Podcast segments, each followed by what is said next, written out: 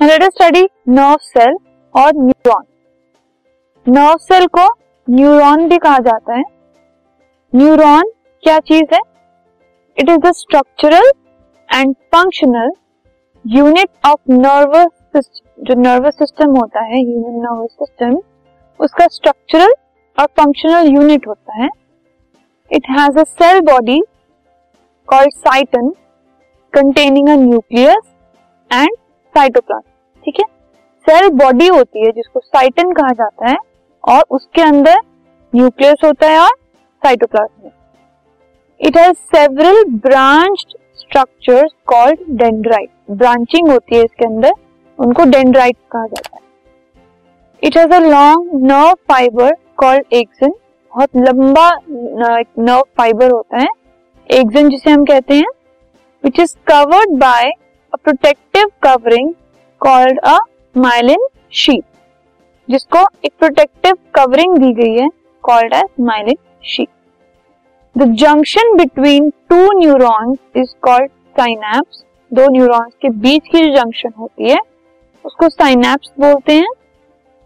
Messages pass through the nerve cell in the form of chemical and electrical signal called nerve impulse अगर हम message pass कर, करते हैं किसी भी चीज़ में तो वो नर्व सेल्स के थ्रू पास होता है। और वो किस तरीके से पास होता है? बाय केमिकल या इलेक्ट्रिकल सिग्नल्स के। ठीक है?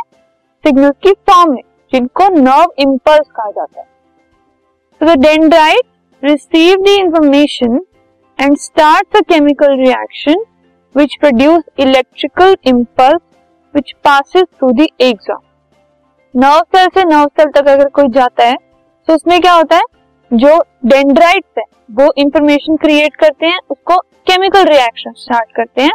फिर वो जो इम्पल्स है, वो जो केमिकल रिएक्शन है नर्व इम्पल्स है, वो एक्जन के थ्रू आगे पहुँच जाता है एंड फिर अगले न्यूरॉन पे जाता है। फिर अगले न्यूरॉन के डेंड्राइट्स उनको आगे पास करते हैं। फिर एक्जन पे पहुँच जाते हैं। ऐसे ये चेंज है, ये चलती जाती है। तो this is the structure of a neuron cell ये सेल बॉडी है।